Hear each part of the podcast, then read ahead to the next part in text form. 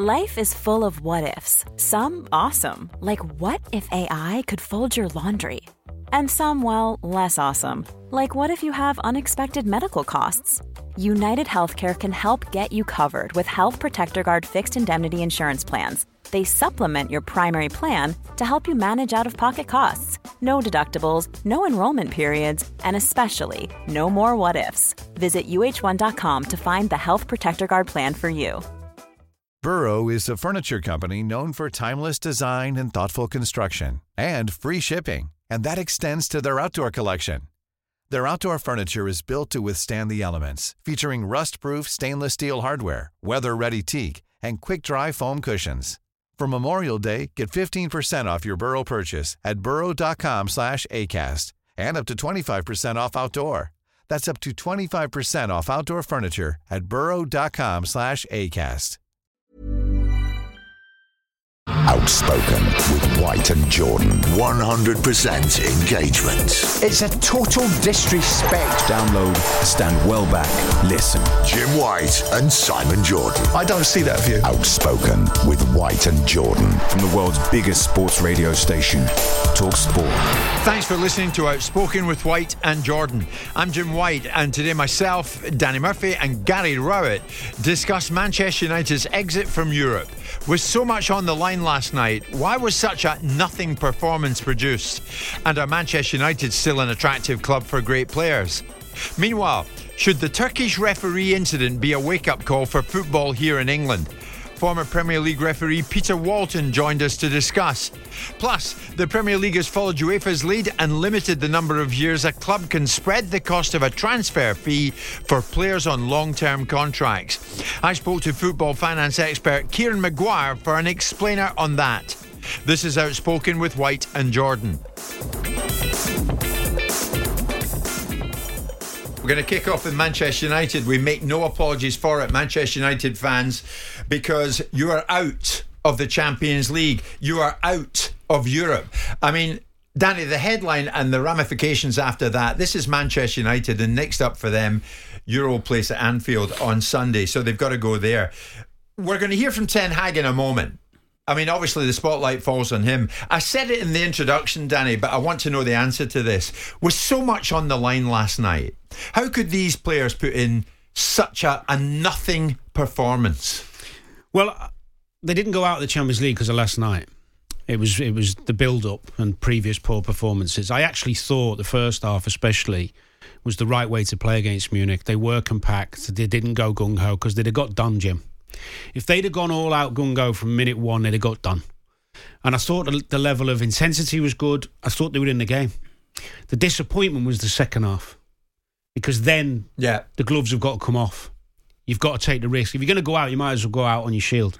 Well, I mean, keep the the boxing analogy going. They didn't lay a glove on them. They had to win that game. Well, and then ultimately you have to ask yourself why. And and the reality is the lack of quality and belief in that United side at the moment. They weren't capable of, of running through Bayern and giving them a giving them a game second half. They they run out of puff because Bayern are very good at keeping the ball, working, work, working United players playing through the lines, back in, back out, back round, and United didn't have enough in them to get to get. Yeah, as you, it's a good analogy. Yeah. Didn't lay a glove on them second half, and I think overall it's um it's what they deserve. Their performances in the Champions League weren't good enough. Full stop. Yeah, end of. And now we're mid December, Gary, and they've gone. Gary, you've recently been in the technical area. You know what it's like to operate in that environment. Ten Hag knows what it's all about now. If he doesn't in his time at Manchester United, then he damn well should do. This was Ten Hag post match. No, not with regret. We want to be in, and uh, the target was always uh, to to overwinter, and no, we didn't make it. But yeah, uh, we have to accept it we have to learn from it. Also, that we play some good football in the Champions League. And for instance, Rasmus Højlund scored five five times, and that's a very good performance. And you have to take that belief into the Premier League, and I think that counts for the whole team. We have to uh, take some good performance into the Premier League, and we want to be back again in the Champions League. So we have to qualify us over the Premier League. Gary, is that what happens? I mean, say you're Ten Hag and you're out of Europe last night Eric, uh, come along now. You've got your media duties to do. He's obviously thought, right, I'm going to try and be positive. So we'll learn from it. It's what's happened, and we'll learn from it. Honestly, honestly, is that the best that he can do at that particular time? Would you? Is that the way you you would handle it? I think there's a challenge, isn't there, as a manager when you when you face the media. Firstly, you usually emotionally attached to the game a little bit, and it's and it's sometimes difficult not to say. You know, part of it's not saying the wrong thing. Um, so I think he's just chose to rather than talk about you know the free free draw in Galatasaray, rather than talk about losing four three to Copenhagen. Um, you know, and and some of the things that probably put them in the one winning six in the group, but put them in that situation. He's chose to talk about something that might have a positive spin, Yeah. i.e., Yeah. The league campaign with no European football. Um, so I suppose, you know, I don't think that's going to fool anyone. It's not going to fool the Man United fans, but you have to try to find something to move forward. There's no point talking about something that's just gone. I mean, you know, um, and maybe being out of Europe will. I know it's not acceptable for a club like Man United, but maybe going out of Europe might just mask a few issues that they've got at the moment. I mean, you know, scoring 18 goals to someone like Villa's 35. I mean, it's quite an incredible disparity for a club like Man United. And, Exactly. um, yeah, it- yeah. it what, what do you position. see, Gary, when you watch Manchester United at the moment? Well, we were talking about it earlier, and Danny, Danny made a really good point about you know sometimes you want to see a clear identity that continually happens. That, that that's that's what you want to see as a manager, and you know that the players are taking on board things. I, I think it's such a He's in such a difficult moment. It's the inconsistency for me with Man United that's the problem. I mean, they can go and win a game 3 0, then lose to someone like a Bournemouth, and that's no disrespect 3 0. They can win a game and play well, and he gets manager of the month for a period of games. Then they go and put a really poor performance in. And I think the challenge at the moment, they, they are so up and down, which for me speaks a little. Does it speak about the management, the coaching, or does it speak about the character of the squad in general? I don't know if that's an I think it's a bit of both. And I, I the, the problem is that manager of the month and those games, last minute winner Brentford, 1 0 home to Luton, just got over the line at Sheffield United. Fulham last minute mistake from Fulham. Keeper makes mistake. Fernandez scores. I don't know where the ups have been. It's not. It's not been a roller coaster of ups and downs. Quite. I don't think. Hmm. The goods are the, the the general level of their performance has been bad. Consistently And who's that down to? Is, is that Ten Hag not getting the message through to the players, or is that the players Well- are simply not delivering and should move out of there? Move on. Well, it, it, the, the the responsibility rests with the manager. Yeah. Because he does the coaching and dictates the patterns of play, and he also chooses the players that play. Yeah. And the biggest problem United have had this season in the games I've seen, and I've seen seventy percent of them, too easy to play against, and that's because tactically they're all over the place, wide open spaces. I mean, first half against Bayern was the best they've been defensively in ages. But when they play most weeks, they're very easy to play against. They don't have the athleticism and defensive discipline that teams have to be successful. I'm talking about basics, tracking runners, winning your challenges, you know, all the normal things, closing down in packs. It it, it doesn't it doesn't look like they're well coached, and I'm sure he is coaching them, but it doesn't look like he is. So the message isn't being heard. Yeah. If he is coaching them a patterns of play and a tactical plan, I'm very rarely seeing it. So that that means there is some responsibility from the players, yes, of course, as always. But he's brought a lot of them in. Let me ask you this, Dan, as we head to the break. If this was Anfield last night with Liverpool needing a win against Bayern Munich Oh to stand any chance, would it have been as would it have been as quiet as Old Trafford was and flat as as Old Trafford was last well, I wouldn't night? be blaming the fla- fans. At the beginning of the game, there was a bit of a buzz. I don't. I don't.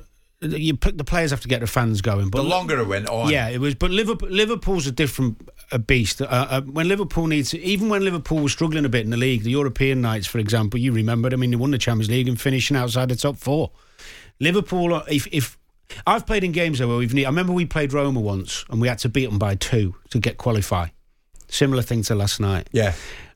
They were done after ten minutes. We steamrolled them. I mean, they, they, we hit them with everything we had, and went after them, and they had better players. They had some wonderful players then, Totti and all that lot, and we absolutely scared them. To, did not give them a minute. And I don't think that United side last night is capable of doing that to Bayern Munich. No, probably what you just described. No. I don't think they can. It's not. No, Paul you're Sc- right. You're right. Paul Scholes was speaking last night, Guy. We'll speak about this, the other side of this upcoming break. Um, in terms of uh, the, the the summer transfer window, United should have done this and that, and then they wouldn't have uh, had the problems they're experiencing at the moment. But uh, if they'd got certain players, yeah, it might have made a difference. But why do they think they're now entitled to get the biggest names in the game? Because these days, United, I would argue, are not up there in terms of getting the best players available. We'll talk about that next. The world's most dangerous download. Outspoken with White and Jordan. From the world's biggest sports radio station, Talk Sport. Surely it's not a given anymore that the big names automatically would want to go to Manchester United. Paul Scholes talked about this in this area of conversation on TNT TV last night. I think there was probably a couple of big big mistakes in the summer. I think recruitment at Manchester United this year in the summer was the easiest it could ever have been. You, you think of the likes of Harry Kane, 100 million probably, you get him. Either, way, either wanted to come here, he'd come here. The other one was Declan Rice, mm. 100 million. You're buying... Mm proper, known quality, the right characters. They know about this club, they know the country, the quality, quality players. I thought it was so easy. But I think them two players, forget about the four or five bringing in for 50, 60 million. Them two players, they're there, they're ready to go, proven quality. This Man United team will be so much better if they had them two. I love Scholes as a player and I like him on TV, but Gary, he says Harry Kane, yeah, he'd have come here. If United had done the deal, he'd have come here. Would he?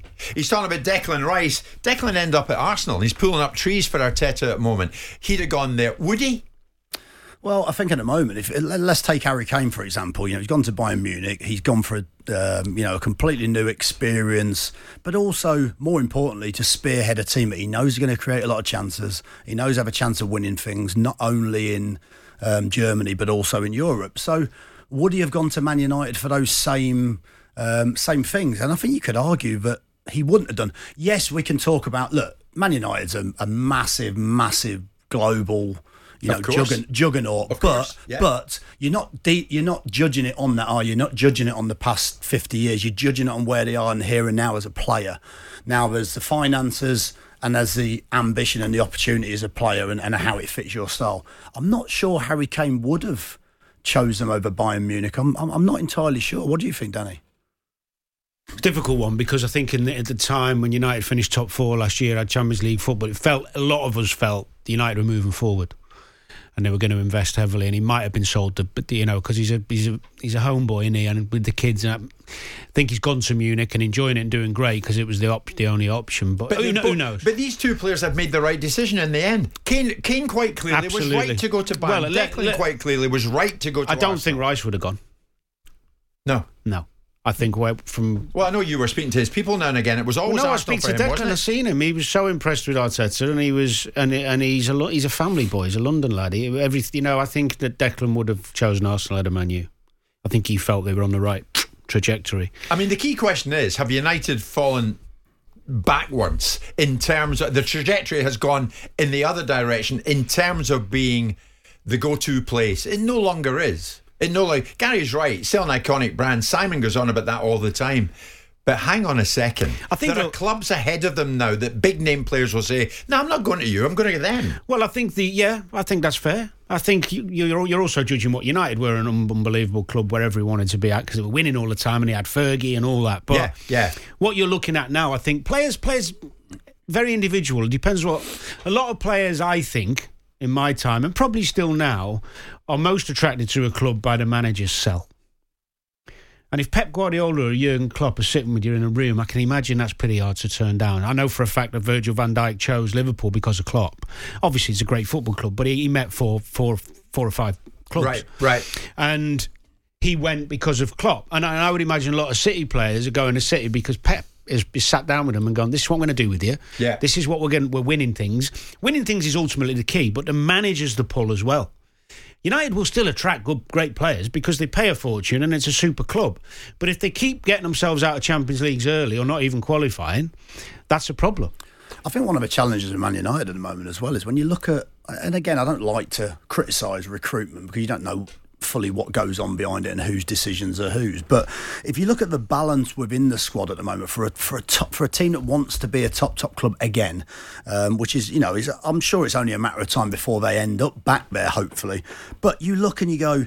You've got Casemiro there, you've got Eriksen there, you've got Fernandes there, and then you go and sign Amrabat in the summer, and you just look and you go, Same. you've got a lot of good midfielders, but Danny made a great point a minute ago where could they have even got after Bayern Munich if they'd have tried? And if and if you look at them, they haven't got the the energy and the athleticism and that real extra zip. And I'm not saying that's all that the game's about, but in terms of off the ball pressing and, and, and going after a team early Yeah, on, But it's, Yeah. you, you know can't what? do it with those players. No, but, it, but, it, but it's also you don't necessarily if you don't want to be a pressing team and have loads of athletes, that's fine. You can do it in a different way. You can be a technical possession based counter attack, be what you like. But what Liverpool did is they realised quickly look, they saw last season's gone. Come on, so who've they brought in? They've brought in Szoboszlai. I mean, you don't get a better athletic player than that. I mean, he's technically gifted as well, but I'm Sure. talking about what does Klopp love from his midfielders? Press, press, press. Can you go 18 yard box, 18 yard box? Like the great three he had with Henderson, Wijnaldum, Fabinho, and Milner, those four actually, who could just do the work because the other three won them the games. Gravenberch, super athlete, six foot plus, fast, quick, strong. You know, and then he brings in, o- okay, wasn't his first choice because they were after Caicedo, I know, but Endo comes in Yeah. tenacious, Yeah. aggressive, Yeah. defensive minded player. Yeah. Captain of was it Stuttgart? I think they got him from. So they identify the players they need for the way you want to play. It feels like United have just been picking a few little bits here and there, Exactly. throwing them together. And, and who's gone into Manchester United, Gary, and made them better? Kane has actually made Bayern better. yeah, he has. Rice, Dec- Rice, Declan's made Arsenal better. Yeah. I think at the t- I think as well, uh, you know, and we all we all see it at the top, top, top level of the game. You know, if you're not going to be incredibly good on the ball consistently, which they've lacked consistency, Yeah. you've got to compete off the ball as well. In the top, I'm not even talking about the top games. You can beat some of the lower teams with a little bit of just the quality in there, but you know, if you haven't got that extra athleticism. Then space opens up, and if space starts to open up, then people start to get exploited if they haven't got that pace. And, and Yeah. I know it's not all about that. and There's a lot being spoke about athleticism. At that level, you've got to have a little bit of everything. Sure. But you've all, but you've got to be able to cope with games when they start getting a little bit more open and teams start moving the ball against you. I'm talking about the top top games. But you you're know- playing Liverpool. You're right, but you, you know there's a there's a bit of a myth around you need six foot two. I, I know I've just talked about Gravenberch's height and athleticism, but you've got to you've got to have a desire and a willingness to do the work as well. And what that comes from is a manager who won't allow you not to. So the best example you will ever see, and you could watch anywhere in European football, is Bernardo Silva. He is small. Yeah. He's not the strongest. He's not lightning quick.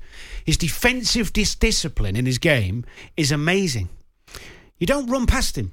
You don't walk past him. You don't run off him. Yeah. He'll, he'll play middle of the park. He'll play right wing. Full back, he'll track him every single time. He'll press. He'll set the press. Yeah. He'll go. He'll, he'll do the job you ask him to do because I've if watched he, him at Kenilworth Road do all of that and more on Sunday. but, but why should Yeah. he? He's a technician. He's brilliant. He's a number. He's, he's a creative player. He's won everything there is to win. Why should he do all that work? Because he knows if he doesn't, Pep will go. Nope. sure. What, Sure. what's- what about Grealish defensive work last year when in the big games where he's tracking back and making tackles in Mm, Because his he has box? to. He's got no choice. Yeah, yeah. I don't see that. You know how many times you sort of wink the fullbacks of Bayern. Yeah. So You- does it? I mean, Manchester United fans listening this morning, does it kill you somewhat that Declan thought, no, Arsenal's a place for me because I want to go there because I can win things there. Um, not United. Does it? Does it kill you a bit that Harry Kane thought, no, Bayern's a place for me because I'll improve. Harry Kane improved, but he has improved and he's improved them. Manchester United have fallen back in the pecking order. No to they're no longer the automatic go-to side. I'm Sandra, and I'm just the professional your small business was looking for. But you didn't hire me because you didn't use LinkedIn jobs. LinkedIn has professionals you can't find anywhere else, including those who aren't actively looking for a new job but might be open to the perfect role, like me. In a given month, over 70% of LinkedIn users don't visit other leading job sites. So if you're not looking on LinkedIn, you'll miss out on great candidates like Sandra. Start hiring professionals like a professional. Post your free job on linkedin.com/people today. One size fits all seemed like a good idea for clothes Nice dress. Uh, it's a it's a t-shirt. until you tried it on. Same goes for your healthcare. That's why United Healthcare offers a variety of flexible, budget friendly coverage for medical, vision, dental, and more. So, whether you're between jobs, coming off a parent's plan, or even missed open enrollment, you can find the plan that fits you best. Find out more about United Healthcare coverage at uh1.com. That's uh1.com. Everyone knows therapy is great for solving problems, but getting therapy has its own problems too, like finding the right therapist, fitting into their schedule, and of course, the cost. Well, BetterHelp can solve those problems. It's totally online and built around your schedule. It's surprisingly affordable too.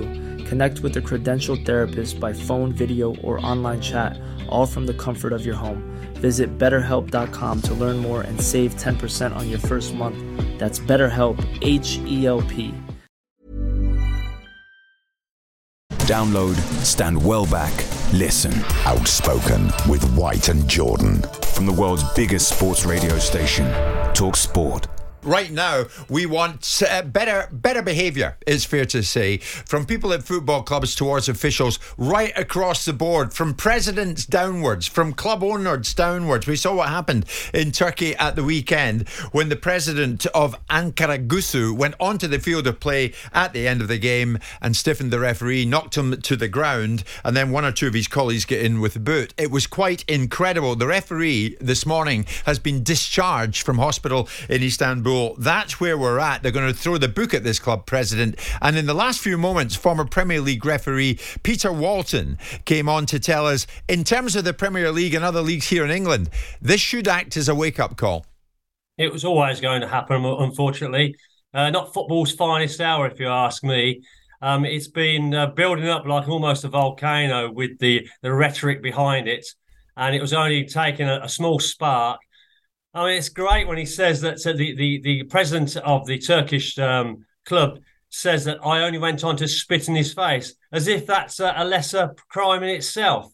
Um, the mere fact he thinks in those manner means that um, this is a, a, you know almost a cancer that we need to take out of the game immediately because I can see this um, mushrooming into things that will get out of control.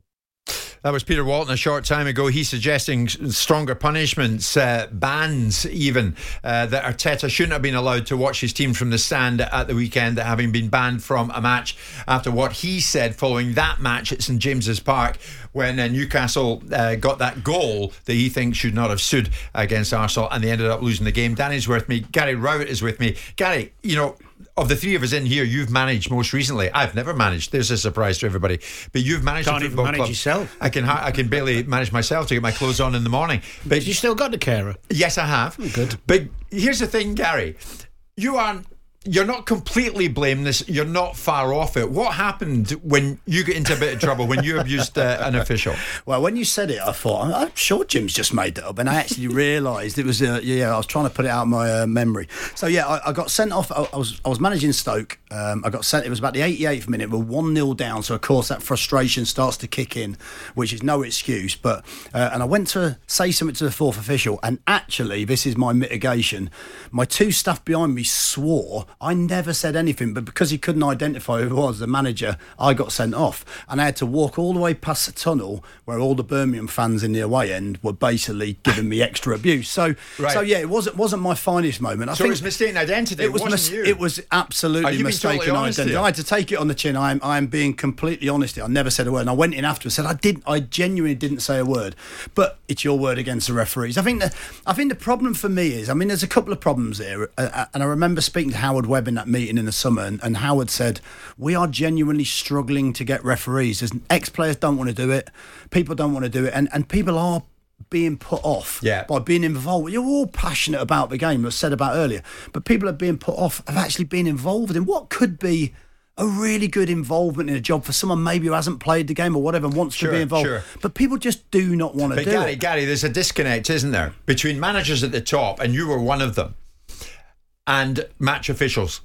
Yeah. There is a disconnect but, here in terms of what is appropriate and what is not appropriate. Yeah. I think the issue is that if you look at a lot of other sports, and I know we're not, football's not unique in itself, but a lot of other sports, the referee feels like part of the game. It feels like just a part of the game. In football, for some reason, it feels they're the like they're the de- they're the deterrent, aren't they? They're mm. there to almost ru- you know. It feels like there's this narrative of there to almost ruin the game, and I think we've got to somehow change it, haven't we? Because they're not going but out. How do you there. somehow change it? Oh, I know you guys want to win. You want to win. You're a winner. I know that. Yeah. But how do you look, change it? Look, we're, look, we're all culpable, aren't we? Because we've all said things to a referee or a fourth official that when you look back and you see these moments, you think actually maybe I could have conducted myself a lot better in that moment, and maybe you're adding fuel to the fire, but. We have to. I don't know how. I know Howard Webb trying to do and being more open to try and maybe engage with people and understand. Well, on the, on seems pitch, like he's making it worse. On the pitch is easy. Yeah. You just cut it out. You can only, the ref you can only talk to the captain. Dead easy. Yeah, yeah, yeah. Now people go, oh, well, that's going to players won't be able to do it.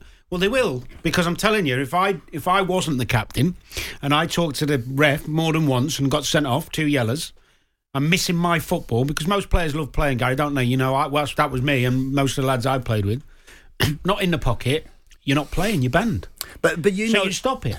But Danny, you know as well as I do when you when you've played, you you'll have sat there. I don't know whether you know. I'm trying to think back as a player because we played at similar sort of times. Um, whether or not you know the referees used to come and speak to you before the start of the season. This is what we're going to do. This is how we're going to do it. And the challenge I think, and I'm not I'm not making it the referee's fault, of course, but they have these rules and they talk about these rules, the technical area, and then three or four games in. It just goes back to how it was, and I actually think that most people would be on board at the start of the season if you know if you're talking about extra time in games and it's going to be nine ten minutes Yeah. then after 15 games don't then put it back to two or three you know you've got to stick with it and you've got to you've got to be consistent and i think everyone has to get But behind it you know, it's a simple philosophy. It's like parenting. It. If you say, if you say, I'm going to take that computer away if you keep misbehaving, but then you let them give them another chance and another chance. It's the same in a technical technical area. If you say, well, I'm not going to book him because he's it's, he's celebrating a goal. I'm not going to book him because it was a bad tackle actually, and he's just got a bit carried away with himself. No, just make it easy. Even put a little rope round it. You know, even at the kids' football at the weekend, go and watch me boy play. They have a rope to stop the parents encroaching and having a say and having a shout at the ref. But Da- Danny, you know how it works. I mean, that, that moment recently when Haaland put Grealish through. Yeah. And then, and then they surrounded the, the, the referee Simon Hooper. Do you honestly think at that moment only the club captain of Manchester City will approach Hooper? It's a, any any ch- big change in behaviour takes time. So you would you would have a, a, a month, maybe two at the most, where Why? you It would be immediate. Do you think they could do it? The- have- if the rule came in, do you think that that would be observed? I think it would have to be because you'd be sent off. Yeah, I, fi- I find it hard to believe that that would immediately be observed. Well, why, from, how, how from can these the- from how its can, introduction? How can these six foot four, 16 stone giants with more aggression in them than every footballer on the planet who play rugby do it? Before we go to the break, I want to ask you something straight, Gary. Like he played for Houllier and he played for Hodgson. I honestly believe these two respect the officials. They respect referees. Never saw either of them going at the ref. Gary, do ref do do managers today honestly believe in the word respect?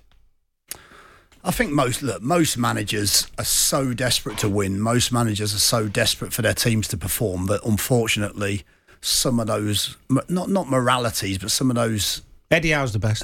yeah, some of those parts of it you can easily forget. But I do, but I do think that you know, as a manager, you don't understand sometimes the impact that your actions have. And you look at grassroots football, and and people do copy, people do plagiarise and pigeon what you do, and that and that's something I think probably most managers perhaps need to be. Do, do you know what it is, Gary? of. Self analysis and self self control. Because I I was guilty as a player. You get carried away with the emotion. Yeah. You forget you're you're in a bubble.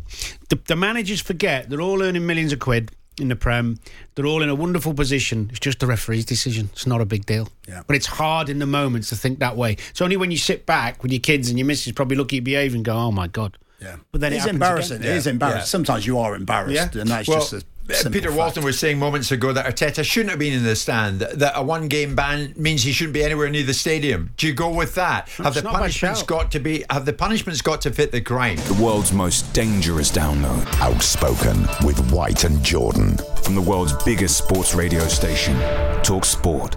In the meantime, let's talk, yeah, FFP, because the Premier League has followed UEFA's lead and limited the number of years a club can spread the cost of a transfer fee for players on long term contracts. We all know that Chelsea have spent a billion pounds since the Boehly takeover last year, but they have been questioned by some after they gave a whole host of their signings long term deals up to, well, eight years or more. And, um, only as recently as yesterday, Tottenham did the very same. Destiny Udogie. He signed a new six and a half year deal with Tottenham just three months after making his Premier League debut. Why does this happen? Football finance expert Kieran Maguire spoke to me earlier, and I put it to him. Kieran, explain to us in layman terms, because so many of us, including myself, find it hard to get our heads around this, what Chelsea have been doing regards those eight year contracts and how they spread the cost of those big transfer fees from an accounting point of view and from a most most importantly an FFP point of view, when you sign a player, the cost of the transfer is spread over the life of the contract. So if Chelsea had signed Moises Caicedo, let's say for 100 million on a five-year contract, you'd say, well, 100 divided by five, that's going to cost us 20 million pounds for FFP purposes in a year. If you sign him on an eight-year contract, 100 divided by eight, that's 12 and a half million. And that's what Chelsea have done. All of these players who've been coming in on six, seven, eight and a half year contracts has allowed Chelsea to buy more players. So I got my calculator out yesterday when the when the Premier League brought in these new rules, and it works out that Chelsea are benefiting by 42 million pounds a year through having players on these longer contracts. Now, financial fair play is spread over three years, so that gives them a £126 million advantage over your FFP assessment period. And that, in essence, is why it's helpful, as far as the club is concerned, to spread the transfer fee over a longer period of time. That's right. It, it's purely driven by, well, I think it's driven by two issues. First of all, it does give you a financial fair play advantage the other advantage is is more of a footballing one. You know, if that player you've signed at the age of you know 17, 18, 19, they've got a lot of young players coming into Chelsea. If that player's really good, what you don't want is is after three years, you know, the contract starting to be wound down, and if you know the likes of you know Real Madrid and Barcelona and Manchester United are are looking to take that player off your hands, the play the player's value tends to fall in terms of its market value um, in the last couple of years of the contract. So by locking the players into longer contracts, Chelsea are protecting their interest. And that's great if the players are good. Now, if for whatever reason it's not working out for the player, you've then got the downside. They're on Chelsea wages, which, you know, Chelsea are one of the biggest payers in world football and the player and his representative are going to go and say, "Well, I'm, I'm, going to fight for my place because I don't want to go and give up the wages that I'm on." So it, it's restricting the number of places that that player can potentially go to. And now, Kieran, as we know, it changes. What's the significance now that the Premier League are limiting the period down to five years? Well, this means that the annual charge, and, and the accountants call this amortization, that annual cost, even if the player has been signed on an eight year contract, from going forwards effectively from the next window is that you're going to have to split it over over maximum of five years. So that means that your costs for FFP purposes are going to go up, which means that the likes of Chelsea won't be able to go in and say, right, we're going to sign another half a dozen players on eight year contracts and spread the cost over eight years because it's going to have to be five years for FFP. So therefore, they're going to have to be a little bit smarter I think what a lot of people are saying, well, well, how come Chelsea voted for the change in the rules themselves yesterday? Well, the reason for that is that they've already got that advantage. They've already used that loophole. And now they're saying, right, we've benefited from it. We're quite happy for nobody else to do so. So that's why they've now gone and changed tack. One wonders, Kieran, if, if, if we're going to see fewer longer term contracts for players. The reason I ask, only yesterday, Tottenham confirmed that Destiny Udogie signed a new six and a half year deal. So, what does that tell us? If the player has come from the academy, it's a brilliant idea to lock them in to long term contracts because that's that's protecting your your asset as far as the club is concerned. So if the club really believes in the player and they think that the player's value is going to increase and they're going, they want to get the benefit of that, then you want to tie them in because the last thing you want is is a player to be running down their contracts and leaving on a Bosman and you get nothing. You know, if, if you take a look at, at Chelsea themselves, they've been fantastically successful in selling players from their academy who had a good few years left on the contracts. Yeah, they've had Mason Mount and they've had Tammy Abrahams and uh, and Tomori and all of these players. And Chelsea have earned more money from player sales, especially their academy, than any other club. And that's partly due to the fact that they've always had plenty of years remaining on those contracts. Kieran, finally, generally, did you see those longer contracts as a way of getting around financial fair play? In other words, Kieran, was it a loophole? Simon would suggest it probably has never been a loophole. But can you tell me, no, it was? I genuinely think it, it, it wasn't. I think Chelsea took a huge gamble in the approach that they took. The rules have always been there. You know, I, I've been teaching this nonsense since 1989. And I've always wondered why clubs haven't taken advantage of it. What Chelsea have decided to do is to take a huge gamble. You know, if if we're still having this conversation in in 2031, like this could be Mudryk's season when he finally comes through. Well, Chelsea have spent an awful lot of money in wages, you know, uh, in terms of the period that he's been there. So if the players are as good as Chelsea think they are, it's a fantastic idea. If it's not, it's going to be a nightmare for them because again they're going to be left with loads of players on big deals. So I think it's a gamble more than a loophole. It's a gamble more than a loophole, says uh, Kieran Maguire. Uh, let's bring it back to to a football argument, if you like, Gary. Gary Rowett alongside Danny and myself. If, if you're a player and you get an eight year contract, how easy is that to manage? If you are that player's manager, that's what Pochettino's having to deal with at the moment. Does that player not go into something of a comfort zone? I don't. I think the players with a less than elite mentality might go into a comfort zone. I think it's harder to hurt those players if they don't. If it's a financial reason that they're at that club rather than want to be the best player they possibly can be. But I think the best players, you know, we spoke about it earlier with Klopp and Guardiola, the best players, regardless of what they're earning, regardless of how long their contract is, they want to achieve greatness, don't they? They want to be the best player that they can be. Um, but of course, if you're giving a player big money over a, over a long period of time, you know, you can't help the fact that they are in a very comfortable position. I don't know if that changes that many Premier League players' perspective. I don't know.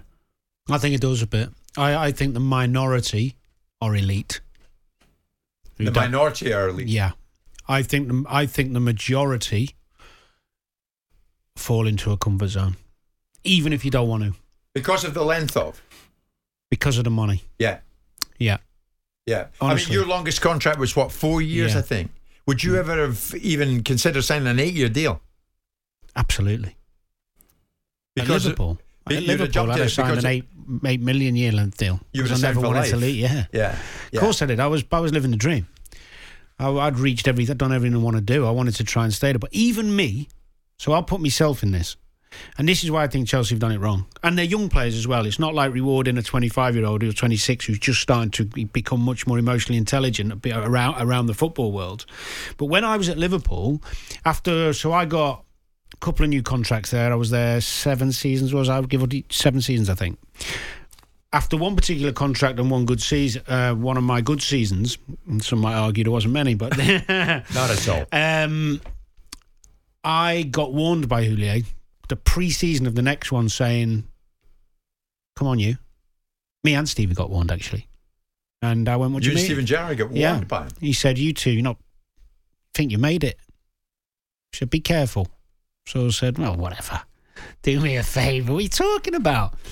Three games into the season, I was taken in the squad to Blackburn. He lifted the flip chart up. I wasn't even on the bench. Binned. Went into his office on the Monday. I said, What's going on? He said, I warned you. And that was me falling into a comfort zone of thinking I had a few more quid. I was in the team every week. And it took it took someone like him, who you know how we got on, Yeah. to actually just jog me again. And God sod's law, they went and won the next five out of six or so. I couldn't get back in for weeks. No, I get, I get that, but Pochettino can't do that at Chelsea. Well, because he's saddled with those players who have signed forever contracts. Yeah, for but I- probably a I- longer I- deal than yeah, but- Pochettino. But, I'm using that point to show you can get in the comfort zone even when you're at the club you love and adore. So if, you, if you're yeah. a French lad coming in in Chelsea and you think, you know, well, he doesn't fancy me, where's the incentive? Because you're just, they can either pay me up or I'll sit here. See, that's a great point, isn't it, Gary? And a, a, a kid coming into Chelsea at the moment. Not that we're suggesting Chelsea this is No. this is what's going on, But it could happen. but it could happen. But I'm all right. I'm not playing, but that's okay because I have the security of that, which I've signed. And it's very difficult then to change that situation, isn't it? Because the player's on a lot of money over a long period of time, and no other club probably is going to pay for that player, mm. particularly when they're not playing at the top of the game. Chelsea have gone for a specific model, haven't they? They've gone young, the best talent they think is out there. They've gone young. They've probably overpaid for it. They've stretched it over a long period of time. They they know those players are still going to have value. Oh, it's not like doing it with a 26, 27 year old. Mm. So they've done it from a, from a financial aspect and hoping that that then gives them the performance over a long period of time they want. But like you say, uh, you know, particularly as a manager, as a manager, when a player when you when you manage a player that signs a big money deal on a long term contract, you know that puts you in a, a really difficult position if they don't play anything other than um, at a top level every the thing is with week. this, Gary, is there's nothing to compare it to. No. Nobody's ever done No. this. No. Nobody's ever spent that much money on potential and ask the coach to, to sort it out. That's right. It's never been done. That's right. So And we that- can and all hypothesize about what's going to happen. They could either be champions of Europe and Premier League winners in three or four years, or having a relegation battle. We don't Right, know. right. I, I doubt the You're latter, right, but you know what I'm you're saying. spot on, and that's why Kieran Maguire said, "No, it's not a loophole at Chelsea. It's a gamble, Big and it's a gamble. gamble they were prepared to take." The world's most dangerous download. Outspoken with White and Jordan. From the world's biggest sports radio station, Talk Sport. Thanks for listening to Outspoken with White and Jordan. Please leave us a five star review wherever you get your podcast from. We'll be back tomorrow to bring you the best of the show. This message comes from BOF sponsor eBay. You'll know real when you get it. It'll say eBay Authenticity Guarantee. And you'll feel it. Maybe it's a head turning handbag, a watch that says it all, jewelry that makes you look like the gem, or sneakers and streetwear so fresh every step feels fly. eBay gets it. So look for the blue check mark next to that thing you love and be confident that every inch, stitch, sole, and logo is checked by experts. With eBay Authenticity Guarantee, you can trust that feeling of real is always in reach. Ensure your next purchase is the real deal. Visit eBay.com for terms.